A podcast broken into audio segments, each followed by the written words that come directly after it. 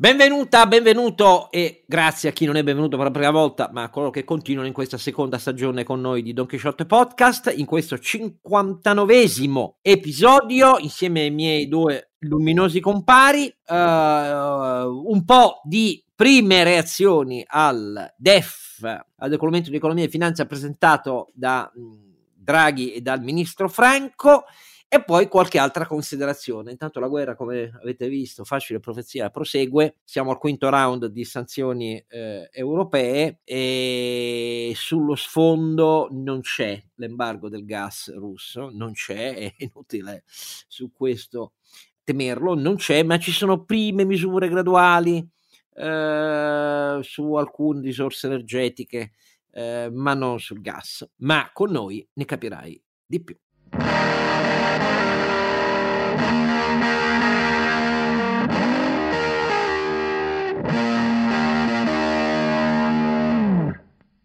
Il Don Chisciotte disadattato è sempre Oscar Giannino e poi non disadattati, ma invece coloro che sono ben inseriti nella comprensione delle cose e non sono afflitti dalle sue manie sciocche. Uh, invece sono i due compari e il primo è ovviamente il grande Sancio Panza. Il disadattato Renato Cifarelli, riadattato. No, no, tu sei più che riadattato. Io sono riadattato. Don Chisciotte Podcast. Che vi ricorda, no, ah, no, volevo dire io volevo dire io. Se, se, lì trovate tutto e di più e scriveteci, scriveteci se vi avanza un centesimo, ma non credo con le bollette da pagare eh, c'è anche la donazione. E poi naturalmente il nostro faro vero, quello che non cesserà mai, i fari non usano più, eh, come aiuti alla navigazione o, o, perlomeno non esistono più quelli naturalmente a um, controllo manuale con il farista che era una figura romantica eh, è tutto ovviamente asservito a tecnologie digitali e quindi il digitalizzatore dei fari è lui e naturalmente il nostro lonzinante. È Carlo Alberto Carnevale Maffè farista di lusso, eh, così. Affar- Va bene. Affarista o farista? No, Farista, fa, farista. Farister, eh, nel senso che ha frequentato no, un sacco di anni. Farister è, è, è un esperto di, fa, di, di, di, farist, nel senso asiatico, no? Farista, lui è uno che con i fari illumina, evita scogli, tenta di dare chiarezza sulle rotte e sugli approdi a chi si avventura sul periglioso mare, mai come in questi periodi, eh, che però ormai lo diciamo ogni anno perché le crisi, come vedete, continuano, eh, non c'è più solo Shenzhen con i suoi 17 milioni di abitanti di grande porto chiuso, c'è anche l'integrale lockdown di Shanghai che ne ha 25 rotti di milioni. Pensate che a Shanghai hanno assunto il lockdown totale di fronte a 12.000 casi su 25 milioni di Covid, quindi stiamo parlando di misure impensabili dal punto di vista nostro. Non ho, ho paura um, a pensare ai porti io dopo, dopo questo. No, hai paura a pensare agli effetti, questi, con gli effetti di Shenzhen più Shanghai sul commercio mondiale sarà un altro mega blocco e comunque lo vedremo. Eh, ma è ovvio, la catena è fatta per allargarsi, purtroppo i miglioramenti che erano in corso nel 2021 sono alle nostre spalle, ha continuato, ha ripreso un po' a peggiorare la situazione della globalizzazione del commercio via mare non solo quello. Pensate che per tutte le rotte aeree che devono andare in la, sorvolare la Russia non si fa più, quindi anche quello è, è un bel impatto, per così dire. Non solo Oscar, allora, manca, manca, con la crisi che c'è in giro, mancano le riserve valutarie a un sacco di paesi poveri. Questo lo sto vivendo sulla mia pelle. Ah, e, va bene, però quello, sono problemi ah, miei. Ah, sì. diciamo. Ah sì, tra l'altro è proprio fresca fresca la notizia che alcune grandi banche internazionali hanno respinto il primo tentato pagamento in rubli delle cedole, in questo caso erano degli eurobond ehm, in scadenza, che tentate dalla, dalla banca centrale russa, eh, vedremo. Detto tutto questo, allora il DEF del governo, ehm, mi limito a fare qualche cifra per così dire sulle previsioni, erano molto attese, diciamo che il governo ha um, scelto una via prudenziale, non voglio dire ottimistica, ma prudenziale. Quindi il primo scenario è quello che, diciamo così, uh, prevede nessun razionamento energetico. Um, e prevede un costo uh, del gas che si stabilizzi intorno ai 100 euro a megawattora e un conseguente eh, costo eh, per megawattora dell'energia elettrica che è due volte tanto, ma insomma che non balzino verso l'alto. E in questo caso, quindi nessuno shortage di gas e prezzi in via di sempre più solida stabilizzazione nel corso dell'anno, qualunque sia pace o non pace, armistizi, tregue, pace, nel DEF non c'è traccia di questo. Sulla base di questo primo scenario, diciamo così, c'è un tendenziale di crescita 2022 del 2,9 che poi diventa programmatico grazie a un intervento di uno 0,6, di uno 0,5% di deficit in più, rispetto al previsto, che in realtà è già quasi tutto speso tranne 5 miliardi. 5 miliardi è l'unica riserva da spendere che si tengono per quest'anno, molto ottimistica, però è così. Il tendenziale di 2,9 di PIL rispetto all'1,9 in più che prevedeva eh, il, le previsioni precedenti del governo Draghi, eh, diventa un più 3,1 in questo 2022. Poi ci sono altri due scenari invece di maggior rischio e questo, il secondo scenario ipotizza che però non tutto ciò che nel frattempo DEF dice che si comincia subito a diversificare le fonti di approvvigionamento per coprire mh, in proiezione eh, la quota di gas russo, ma che non tutto possa funzionare subito e, e che ci sia quindi una ipotetica carenza di gas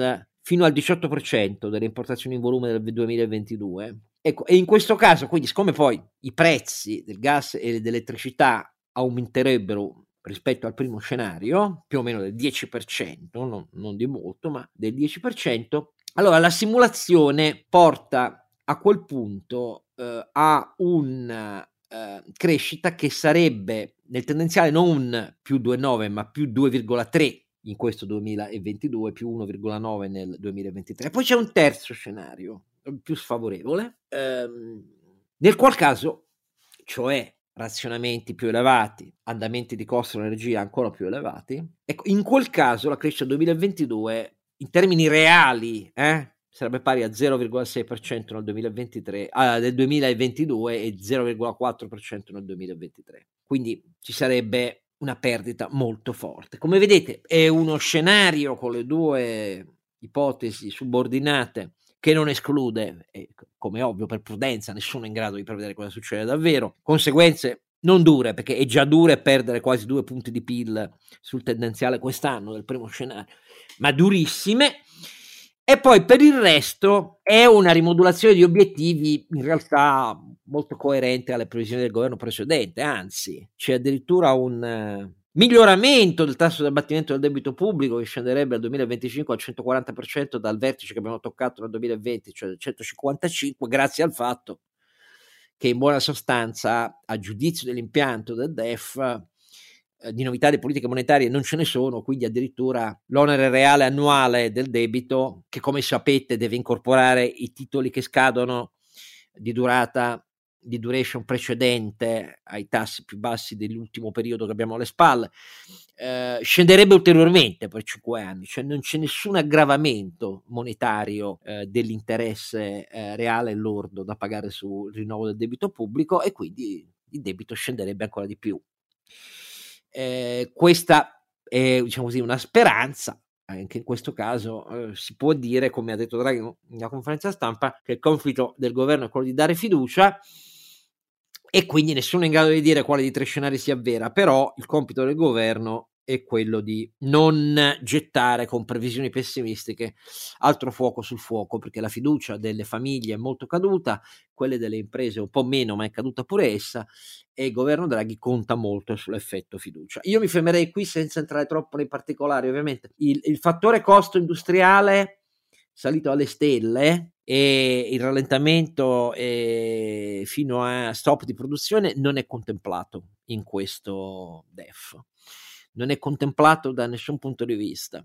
Eh, anzi, Draghi su questo ha detto, ma in definitiva poi Bonomi ha rappresentato col suo più 1,9% eh, la situazione come oggi non è molto distante dai nostri scenari pessimistici, noi siamo il governo e quindi ci mettiamo un tendenziale più alto perché un tendenziale, un programmatico più alto perché è l'effetto delle misure che continueremo ad adottare. E, e, poi ha anche detto però una cosa che mi ha molto colpita perché ha detto poi non bisogna credere che l'impatto della crisi energetica in Italia sia diverso dagli altri paesi europei e addirittura maggiore, non è così, la crisi impatta tutti allo stesso modo, questo è, mi perdoni Draghi, un falso, nel senso che gli è scappato di bocca, non posso credere che lo pensi davvero per il semplice fatto che non è così. vi, vi ricordo solo una cosa, eh, non si tratta di dire ah ma la Germania importa più gas di noi, certo verissimo, però il problema è che non c'è nessun altro paese europeo che destini il gas a una quota così elevata sul totale della produzione di energia elettrica come facciamo noi. I dati Terna 2020 li andate a vedere, eh, noi facciamo nel 2020 abbiamo realizzato che era un anno di diminuzione dei consumi energetici, ma abbiamo realizzato il 57,6% del totale della produzione elettrica nazionale eh, dal termoelettrico da fossile e di questo 57,6% il 90% è da gas. Ecco, beh, per dire, il, in Germania col gas eh, producono il 16% dell'elettricità perché la destinano soprattutto a famiglie il gas. Ecco, da noi eh, la Germania ha una quota di carbone sull'energia elettrica superiore al 20%, da me è 4 per capirci. Siccome abbiamo così tanto gas in più nella produzione di energia elettrica, da noi il prezzo della bolletta elettrica per le industrie e per le famiglie risente molto di più del prezzo del gas. Ecco, questa ah, roba. Hai citato qui... la Germania, Oscar, fammi citare la Francia, giusto? Ah, vabbè, lì c'è il nucleare. No, leggono dati proprio usciti al centro studi di Confindustria sabato mattina. Eh, gas naturale, stiamo parlando di energia primaria, quindi produzione di energia elettrica, 17% contro il nostro 42,50%. Carbone 2 contro il nostro 4, nucleare 36. Ma no, vabbè, noi zero. No, eh, beh, ricordiamolo. No, no, è altro che. Certo. Perché se no, e poi sentivo gente, ah, ma ci vanno 15 anni. Balle, le centrali nucleari di terza generazione, non quelle di quarta, si fanno in 4 anni. Storicamente la statistica è questa. Quindi, per carità, 4 anni non sono 4 mesi, ma ehm, diciamo... No, ti rispondono che in Finlandia ce ne hanno messi 10 per fare quella che entra in produzione adesso, 12 quasi. Però Poi vabbè, negli altri insomma, paesi, non di sicuro in Italia. Però il problema è che noi abbiamo un impatto maggiore e sulle industrie maggiore di quello dei nostri concorrenti. Mi dispiace per Draghi, ma è così. Cioè, uno può, può dire che no, bisogna amare l'Italia, non bisogna dire che d'altrove è meglio. E altrove hanno un mix energetico diverso, è meglio sì. Scusate, ma è meglio sì. Però, detto questo, Carlo Alberto, a te che cosa scappa di dire su questo? Def? Guarda, tre cose. La prima è diciamo, un giudizio politico. È un DEF approvato all'unanimità. Eh, ora non so cosa sia la causa d'effetto. Cioè no, l'unanimità perché l'unica cosa su cui Abbiamo discusso, c'è la richiesta di Conte, no! Alle spese militari non c'è alcuna traccia, le spese per la difesa militare Ma nel DEF. A volte l'omissione è un atto politico intelligente, caro Oscar, no? Ah, eh, ci ho detto non è che devono essere obbligati a infilare dentro il tema spese ma militari. No, ma no, chiaro. E quindi non so appunto se è causa-effetto, cioè se è un DEF in cui finalmente c'è l'unità o è, o è l'unità che finalmente fa un DEF su cui sono d'accordo, ecco, mettiamola così. Non so.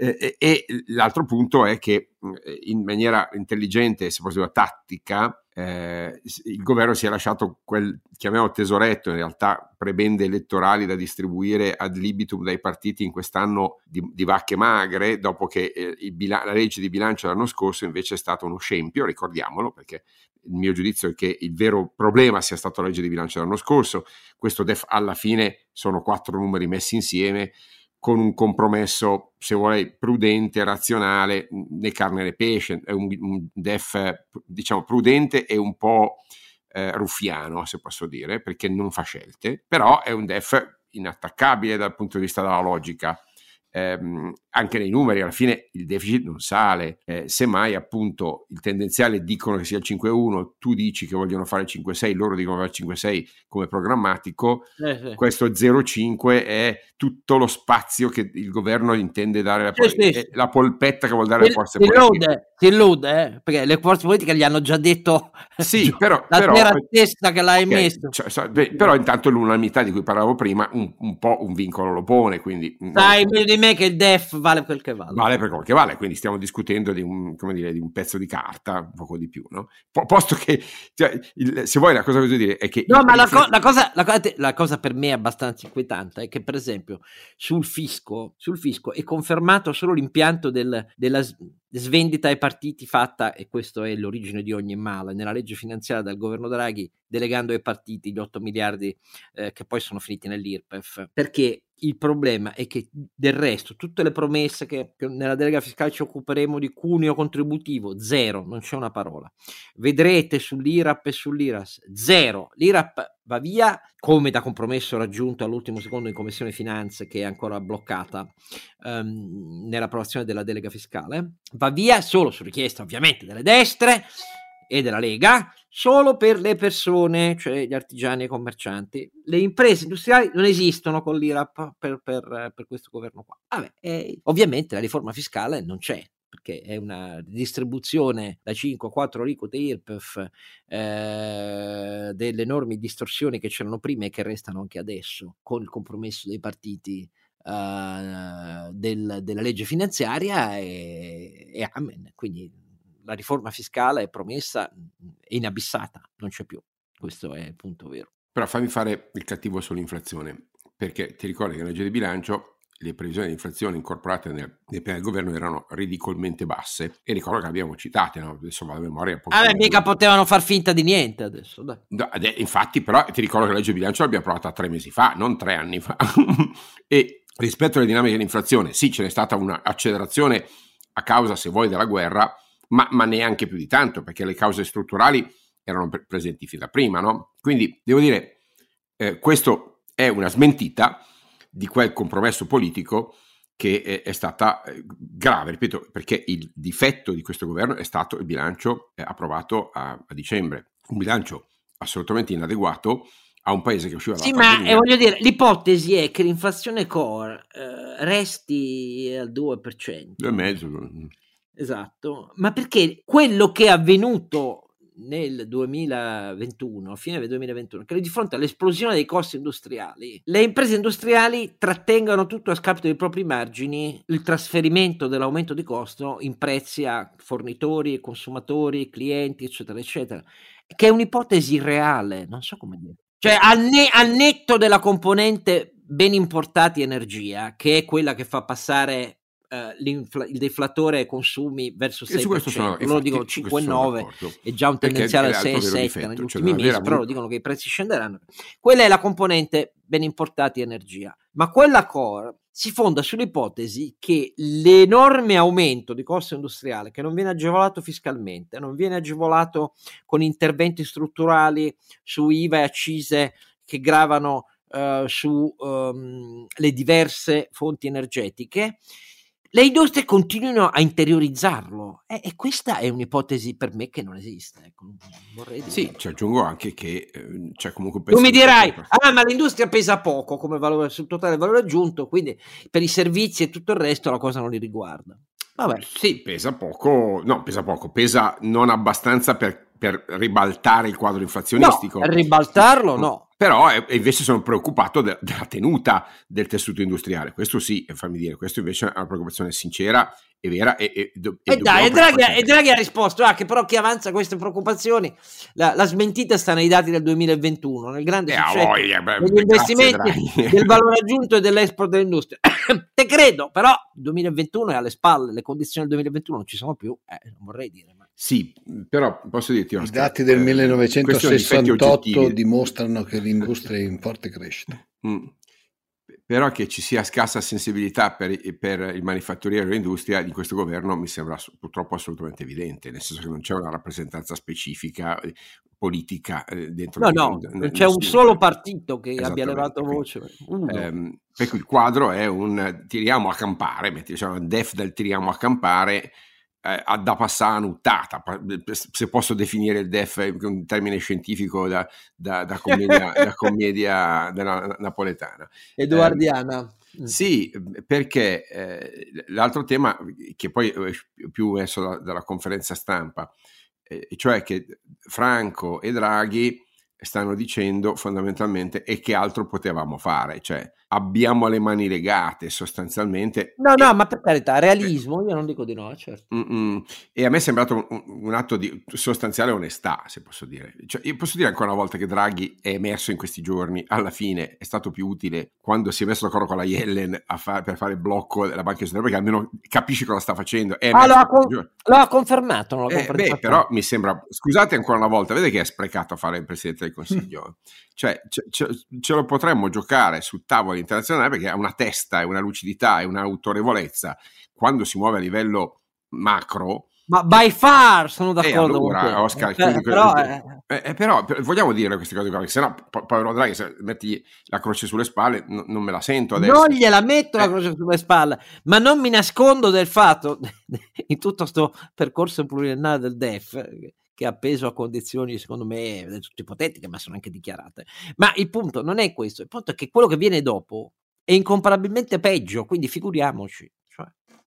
Poi posso fare un commento sulle eh, elezioni francesi e, su, e sui, ehm, e sui se, sondaggi che escono questi giorni, che vanno presi con le molle, poi la Francia a secondo turno normalmente ha, dire, ha, un, ha un rigurgito di, di, di esprit républicain. Eh, però, lo, lo, l'operazione... Però speriamo, speriamo, che ci sia Zemmour, Zemmour, Zemmour alla fine è stato un boomerang, ha aiutato la Le Pen, pensa un po'.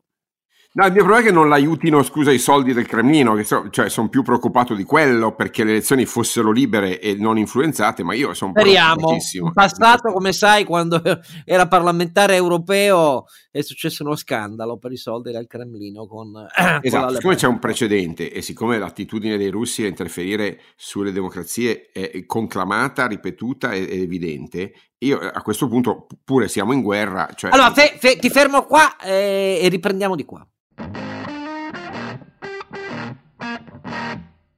Allora, Francia, primo turno, eh, fine settimana ormai imminente, eh, e si parlava, eh, Carlo Alberto parlava, e io mi auguro che Putin non dia i soldi alla Le Pen.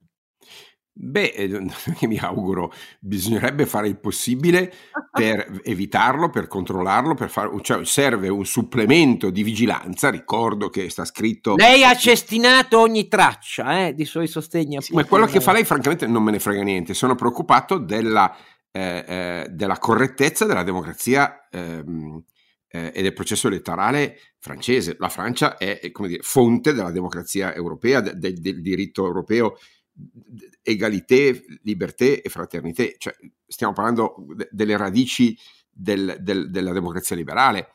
È troppo importante la Francia, lo è sempre stata. Eh, eh, ehm, e Vabbè, speriamo nel secondo è, turno. È, è, esatto, speriamo nel secondo turno, speriamo nell'esperienza Repubblica, ma no, io voglio sperare, vorrei, cioè è un pezzo del conflitto bisogna, bisogna, bisogna sputtanare è quel 10%, 11, 12, ma non di più.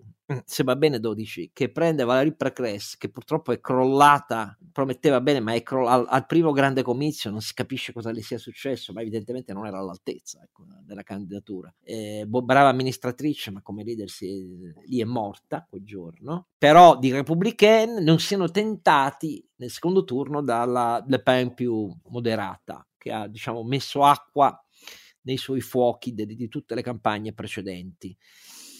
Speriamo che se no sono cavoli. Eh. Se, se, Macron nel secondo turno ci arriva con la solita nomea, che però in questa campagna elettorale ha più confermato che ha tentato un po' di cambiare, di fare l'inclusivo, però insomma lui ha il marchio di essere l'elitista in arca, questo è il problema. E il rischio c'è, eh. vediamo il primo turno, però altrimenti rispetto a un mese fa che tutto, anzi tutti dicevano la guerra, l'invasione è un assist a, Macron, gli spalanca la strada e invece, come sempre, la, la storia è un po' diversa da come ce la si aspetta. Vediamo. Ecco, io quello che vedo intanto è che eh, uh, Ungheria e Serbia stanno, malgrado l'invasione, più che mai con Putin, perché i risultati elettorali ungheresi dovuti a gerrymandering che questi giornali italiani non hanno spiegato bene, come se qui ormai stiamo aderendo alla tesi, ah, gli ungheresi vogliono... Orban ha ridisegnato tutti i collegi elettorali in Ungheria, un gergo tecnico si chiama gerrymandering, perché è una vecchia tecnica, purtroppo, eh, nata negli Stati Uniti molto tempo fa, per ridisegnare i collegi. Cosa vuol dire? Vuol dire che se ridisegni i collegi cioè, diventano quelli con più eh, popolosi che eleggono o, o, lo stesso numero di parlamentari di quelli meno popolosi, a seconda di dove sei più concentrato con i tuoi voti li ridisegni e quindi ti aiuti nell'avere eh, con la stessa proporzione più eletti in Parlamento. Questo lo hanno fatto sistematicamente in Ungheria, anche questo, non dico solo questo, ma anche questo è stato uno dei motivi della sua landslide re-election.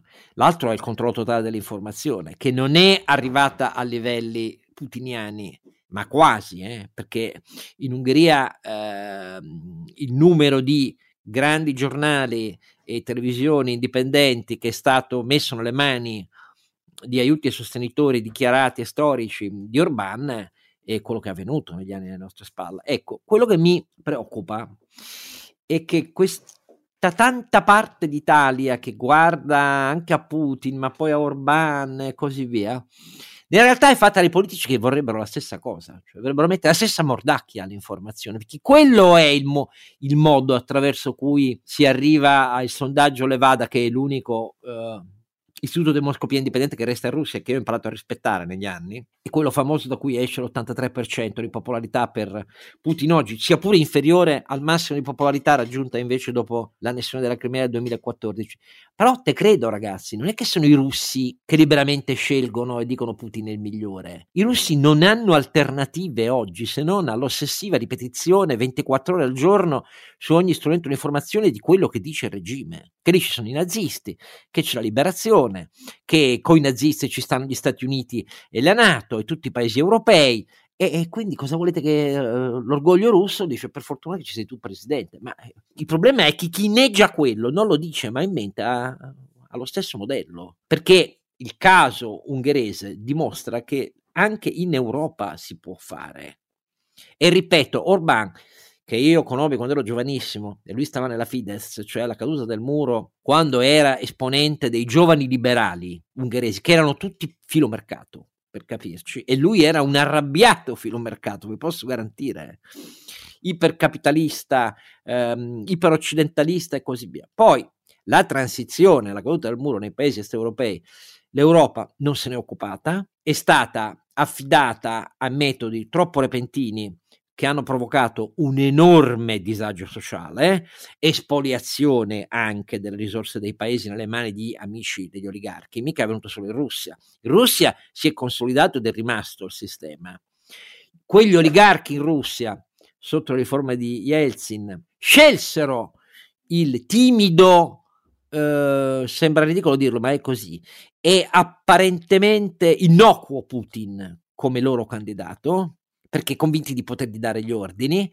Poi lui, dopo pochi anni, piano piano, è diventato si è impadronito del sistema della forza, delle forze armate, dei servizi e così via, ha iniziato a eliminare alcuni degli oligarchi che credevano di essere indipendenti, Khodorkovsky lo ha schiaffato per 12 anni in carcere, Berezovsky lo hanno trovato impiccato nella sua villa in Gran Bretagna e gli oligarchi oggi non sono in grado di influenzare Putin in nessun modo, sono solo ai suoi ordini. Ecco, questo è quello che è successo. Ma il controllo dell'informazione totale è una roba che non è che nelle società, democrazie complesse, fresche non si può fare. Si può fare come? In Italia già l'informazione della televisione pubblica nelle mani dei partiti. Pensate a cosa avviene se c'è uno di questi che, eh, che vince. Cosa diventa la RAI? Più di quello che è oggi. A parte che oggi c'è la 7 e così via, anche le reti dei privati sono tutte allineate con gli amici di Putin e Orban, eh? tutte, cioè non è che ci siano eccezioni, che Cairo è diverso. E quindi io sono preoccupato per questo, caro Alberto, perché qui tutti brindavano, è finito il populismo, è finito il populismo, ma quando mai? Non so come la pensate voi, ma... Io volevo spezzare una lancia fuori di Boris Johnson, pensa che eh, giustamente andrebbe collocato tra i populisti, ma poi lo spirito britannico, che è uno spirito alla fine con un, una radice profondamente liberale, anche nelle sue contraddizioni emerge alla fine eh, con, con, posso dire, quel senso di correttezza e di giustizia che eh, io invidio, si è rivolto in russo direttamente agli elettori russi dicendo compratevi una VPN, cioè un eh, collegamento che bypassa il blocco eh, di censorio Internet. Di, eh, internazionale e, e, guardatevi i siti internazionali eh, perché meritate di sapere la verità. Quel, oltre, oltre, ad avere una posizione diplomatica correttissima dal mio punto di vista, che dice che l'accordo diplomatico ha un punto di partenza, che è la sconfitta dell'operazione militare russa. E da lì si può discutere. Questo eh. non gli ha invitato con la sua terrificante ministra PT Patel, ministro degli interni, che pure voglio dire è, è di famiglia, che viene dall'Asia e così via, di avere sui profughi ucraini una posizione esecrabile, ecco, cioè ecco, come vedi, quindi il populismo non è che sia sparito dal governo. No, no, no, no, sicuramente, però come dire, sul tema dei profughi fammi dire una cosa, sono un obiettivo militare per, per Putin, perché non si bombardano le scuole, gli asili, gli ospedali, le, le, le case, se non si vuole ottenere una tale disruption civile da generare 10 milioni di profughi. e quindi fondamentalmente scaricare contraddizioni sull'Europa perché ovviamente poi i profughi vanno gestiti un ulteriore costo, no? Quello è, è, è, non, è, capite, non, un, non è un danno collaterale, è una scientifica volontà razionale di massimizzare i danni inflitti alla popolazione civile. Eh, ed è evidente che poi questo crea contraddizioni, Oscar. È, è, è un, è un come dire, raziocinio cinico, criminale, crudele di una guerra pensata per quello. Oddio, ripensata, perché probabilmente il primo pensiero era Totalmente. Una, una blitz, però diciamo probabilmente, sai, non lo sappiamo. No? Eh, metti, metti, che cioè, la ricostruzione dei fatti sembra in quella direzione, ma de facto poi, la, non so se è un piano B o, qua, o quello che è, ma l'attacco sistematico... No, guarda, tanto se lo sono dati da, da soli il nome, è un piano Z, guarda. Invece ci sarebbe un bel intervento del ministro Orlando che in questo quadro oh. di difficoltà economica, cosa ha pensato bene? Ha pensato bene che cosa cavolo vogliono le imprese questi tirocinanti? No, il tirocinio è una mera iniziativa di inclusione sociale, c'entra mica niente con il esatto. lavoro, ma va, non c'entra niente con la flessibilità, ma figuriamoci, non c'entra niente con l'insegnare a, a lavorare a, a, a giovani ad alto potenziale. No, assolutamente. Il contrario, l'intervento del ministro Orlando è terrificante. Forse ne sa qualcosa di più il buon Renato. Vero? È un intervento coerente alla sua impronta di politica sociale di estrema sinistra, fatto per piacere, in questo caso mica solo all'EU, articolo 1, eccetera, eccetera, ma alla vastissima base del PD che la pensa così. Beh, intanto penso che stiano festeggiando finalmente. Aspetta, prima diciamo, prima diciamo di che si tratta. No, no, adesso sto dicendo un'altra cosa. Eh, intanto penso che stiano festeggiando perché pare che in, eh, negli Stati Uniti riusciranno a fare i eh, sindacati presso Amazon e quindi immagino che loro stiano festeggiando. No, allora, il, il ministro Orlando ha detto che... Eh, i tirocini andranno cambiati, ma soprattutto il, ha dato cinque punti fermi, diciamo così, no? Allora, e che vanno circoscritti ai soggetti con difficoltà di inclusione sociale. Parliamo dei tirocini, non quelli scolastici, chiariamolo perché cioè non, non, quelli che fanno punteggio poi per laurearsi, parliamo di quelli che venivano chiamati stage, quindi dei tirocini presso le aziende per persone che stanno cercando lavoro. Tra l'altro va detto che almeno dai dati che sono stati pubblicati che la metà di coloro che hanno fatto il tirocinio ha trovato lavoro e sappiamo qual è il problema eh, per i giovani di lavoro e un terzo di quelli ha trovato lavoro nell'azienda dove ha fatto il tirocinio. Però evidentemente Sappiamo che quando parliamo di terzi loro hanno un po' di problemi perché ti ricordi che c'era uno, ogni pensionato assumiamo tre neolaureati, poi invece era un terzo. Cioè, secondo me quando parli di un terzo, tre terzi, un, un, un, tutte queste, Vanno in queste cose qua eh, insomma, si confondono un po'. Ecco, mettiamola così. Ma lui ha detto che non solo va circoscritta la domanda ai soggetti che hai detto tu, cioè è uno strumento di mera inclusione sociale per i più distanti dall'inclusione sociale, cioè è uno strumento di politica sociale, non del lavoro. Praticamente. Poi ha detto che bisogna, bisogna intervenire duramente sull'offerta, cioè sulle imprese, perché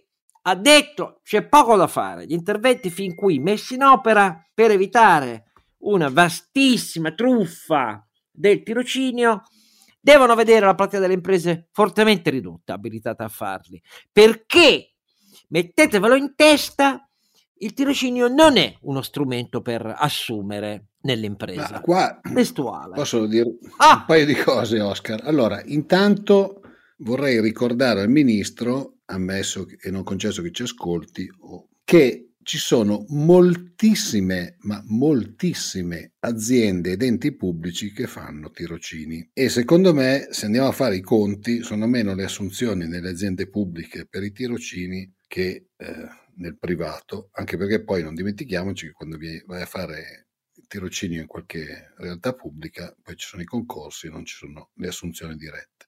Prima cosa.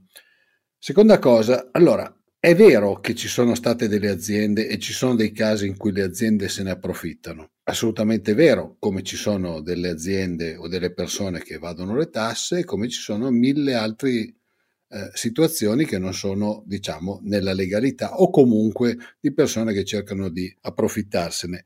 Ma non è che perché qualche azienda se ne approfitta tu devi uccidere un sistema che tutto sommato, ad esempio, è il metodo per una piccola azienda per cercare delle persone magari neolaureate di talento, cercare di fargli capire che andare a lavorare presso la piccola azienda può essere interessante come andare a lavorare in una grande azienda e quindi poi riescono a, conv- a farlo provare, a convincerlo a rimanere in azienda.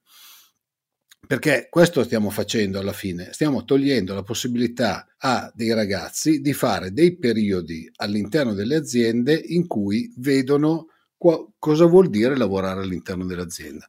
Perché poi... Renato, il filo rosso di questa impostazione che resta dominante, la tentazione politica permanente dei governi italiani, è lo stesso del decreto dignità, perché che poi è stato corretto, eh, riampliato, poi ristretto sulle causali, i rinnovi e così via, per il part-time. Cioè l'idea di fondo che almeno Landini dichiara esplicitamente, mentre tutti gli altri quando vanno al governo tentano di praticarla in maniera interstiziale, cioè con interventi come questo che stiamo commentando di Orlando.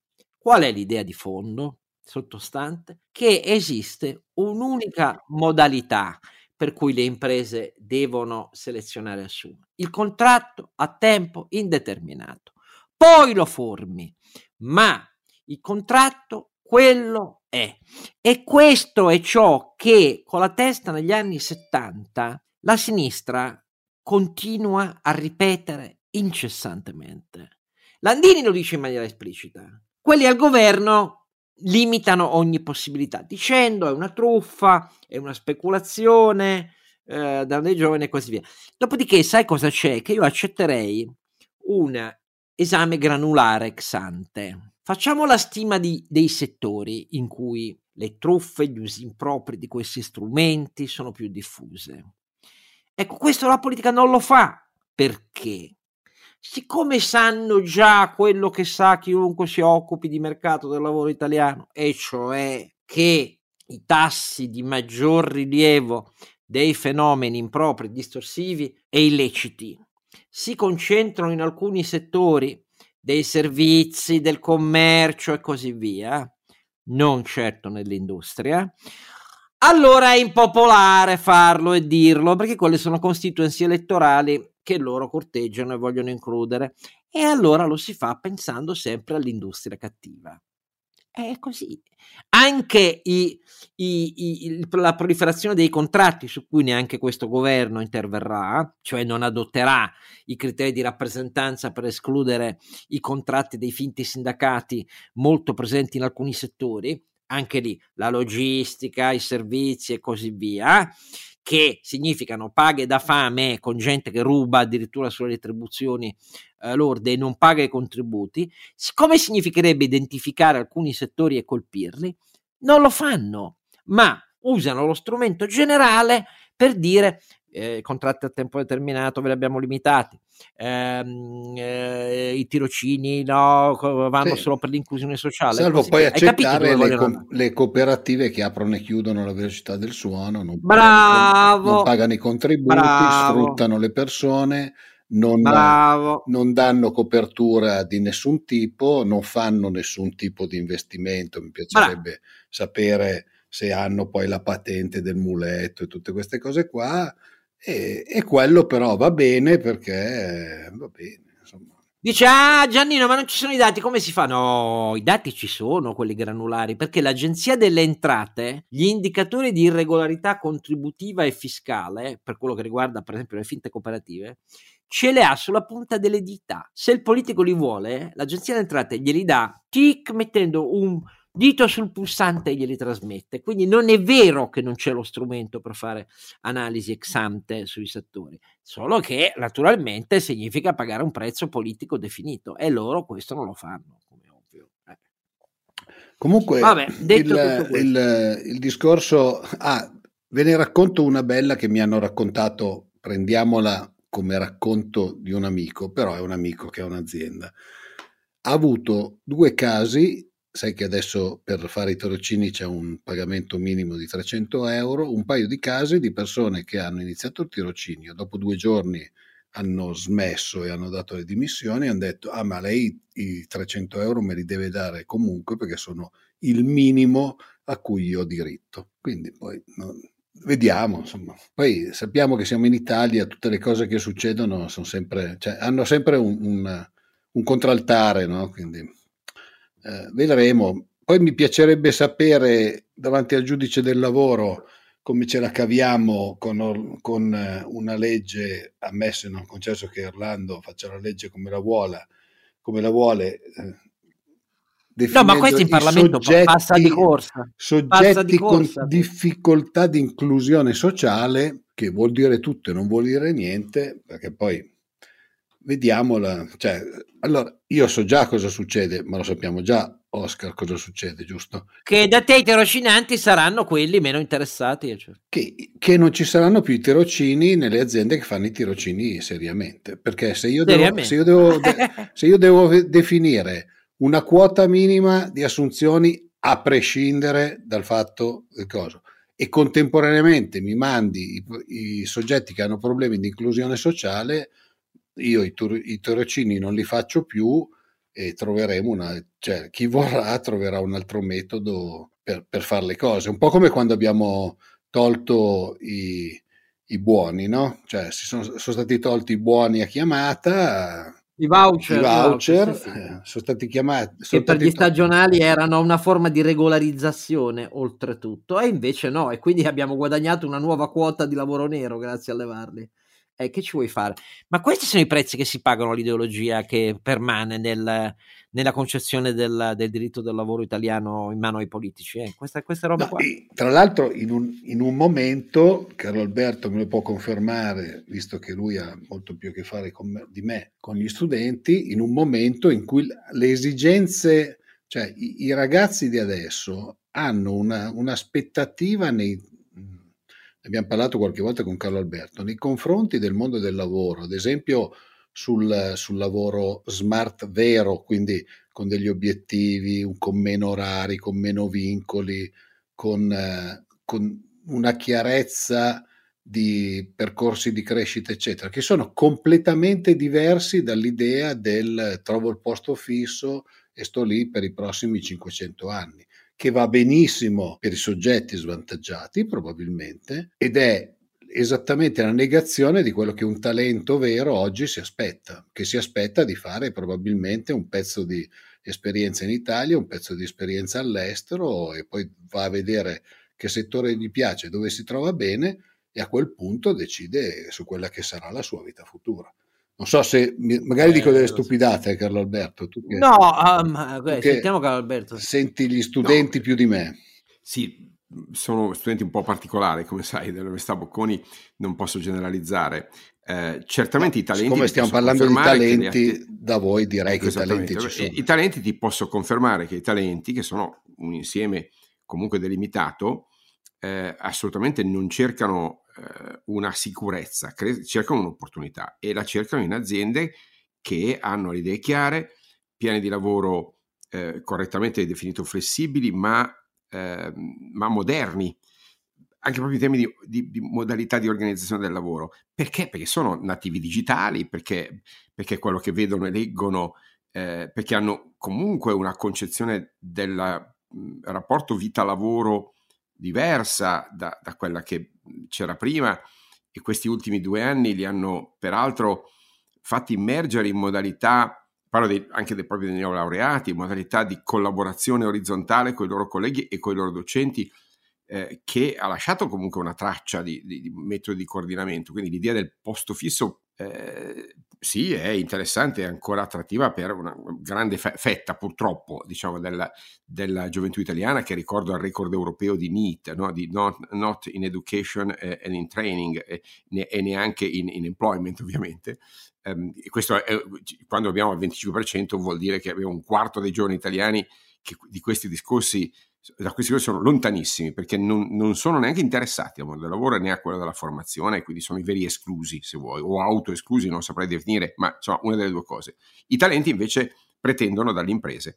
Se vuoi il mio problema è che non ci sono tante imprese pronte per, per accogliere questi talenti e quindi alla fine rimangono tagliate fuori dall'accesso al capitale umano più prezioso e quello più, eh, più importante. Quindi è un po' un gioco eh, a, a, convergere che dovrebbe partire, invece vedo che un ministro come, Orlando, come, come Orlando queste, queste, di queste cose non solo non si occupa, ma punta quasi a divergere, no? a considerare eh, questo, questo, percorso di avvicinamento dei giovani al mondo del lavoro come a un fatto burocratico scontato o, o basato su garanzie ottocentesche, quando in realtà dovrebbe essere basato su attrattività, su, su, motivazioni, su incentivi e su allineamenti organizzativi. Che è vero che non sono questioni del governo, sono questioni degli imprenditori e delle, delle, imprese, ma il governo dovrebbe almeno creare le condizioni normative affinché questo non venga, se non altro non venga impedito, non dico favorito, almeno non venga impedito. Purtroppo non è così. Allora, io volevo concludere con, tornando al tema da cui siamo partiti, perché siccome molti mi scrivono, ah, stai esagerando con le critiche su Draghi, perché io nei tweet, insomma, un po' sì, sono deluso e si vede. Allora, voglio tornare su un tema che abbiamo solo sfiorato quando Carlo Alberto prima ha particolarmente elogiato il fatto che Draghi sulle sanzioni, a maggior ragione si è confermato quello che ha scritto il Financial Times e eh, Draghi lo ha confermato, no? che ha avuto un ruolo preeminente nell'architettare, proporre, far passare, convincendo anche gli americani delle sanzioni dure verso la banca centrale russa, che diciamolo di tutte le sanzioni fin qui adottate è la più maledettamente efficace nei confronti eh, di Putin. Ecco, e, e volevo dire questo, che non solo sono d'accordo con Carlo Alberto, ma ponetevi una domanda. Questo ruolo di Draghi, che è ben chiaro ai russi, e il fatto che sulle sanzioni, come avete visto, lui dice sempre, noi ci muoviamo con l'Europa, nessuno cioè, cioè, esclude sempre tassativamente che l'Italia sia interessata, voglia o farà veti con lui alla presidenza del Consiglio. Altra cosa che non piace ai russi, come evidente. Sapete perché? Vi siete mai posti il problema del perché Palazzo Chigi ha centrato su di sé dall'inizio dell'invasione russa tutto ciò che riguarda la competenza e le decisioni sulle sanzioni europee alla Russia, praticamente esautorando, aggirando gli esteri, tutti i ministeri che poi seguono queste cose tecnicamente, perché anche se nessuno ci ha fatto caso, chi è l'ambasciatore italiano all'Unione Europea? Ve lo dico io, l'ex consigliere diplomatico di Conte. Ecco perché Draghi ha preso su di sé e lo esercita, devo dire, con grande autorevolezza e chiarezza, dopo un primo sbandamento iniziale, eh, la linea della fermezza assoluta nei confronti di Putin e della Russia sulle sanzioni. Domanda successiva. Voi pensate che i russi non lo abbiano fatto presente ad alcuni componenti della maggioranza del governo Draghi, cioè la Lega e i 5 Stelle? Ecco spiegata la resipiscenza di Conte recente e il fatto che la Lega sulla delega fiscale e così via, eccetera, eccetera, continui a mettersi per traverso. Hanno addirittura proposto uh, una delle ragioni per cui non si è ancora sbloccata l'approvazione della delega, perché su tutto il resto il governo ha recepito quello che diceva la maggioranza, ripeto, legge finanziaria, e poi va così, ma credevano di poter far approvare l'idea che i decreti attuativi dovessero pensare non al parere meramente consultivo, funziona così con la legge delega nel nostro ordinamento, ma le commissioni tornassero ad avere potere legiferante per modificarli, questo per darvi un'idea. Ecco, nella realtà, e mi stupisco che i giornali italiani siano così distratti, L'accentramento su Palazzo Chigi per le sanzioni è arrivato per non passare per l'ex consiglio diplomatico di Conte in Unione Europea. e la reazione di 5 Stelle e Lega molto indurita verso alcuni passaggi recenti del governo Draghi si spiega perché i russi hanno detto ma a quello non siete in grado di creare un problema visto che siete decisivi per il loro governo? Ecco Mentre della prima cosa sono sicuro, la seconda è una mia domanda cattiva, però scommetto quello che volete che sta andando esattamente così, perché non so se l'avete capito, ma la nostra permeabilità ai russi è molto più forte di altri paesi dell'Europa occidentale, molto più forte, ma non solo per la presenza di questi partiti che ne hanno sempre rilanciato la propaganda e appoggiato ehm, da Berlusconi in poi eh, le, le, più improprie gesta, eh? non solo perché in alcune regioni in quel governo non hanno approvato l'annessione della Russia alla Crimea pur non avendo competenza, no, perché qui c'è, c'è l'accademia, c'è l'informazione, tutta la compagnia di giro che vedete tutte le sere giostrare nelle televisioni italiane che stanno su quelle posizioni là. Ecco, volevo concludere con questa riflessione, come vedete non manco di riconoscere i meriti di Draghi, anzi ha fatto bene ad aggirare il consiglio diplomatico di Conte e anche per questo lui per primo lo sa, si becca graffi e veti da almeno quei due partiti della maggioranza. Ecco, non voglio coinvolgere i miei due compari in questa mia lettura, ma sono per così dire ragionevolmente certo di non sbagliare. E allora, ringraziando i miei due compari per la cavalcata che mi hanno fatto fare, sia pure io declinante oramai della sella, non riesco più a starci, in questo 59 episodio non mi resta che salutarli, ringraziarli, salutare tutti voi e dire appuntamento al sessantesimo, il prossimo episodio della seconda stagione.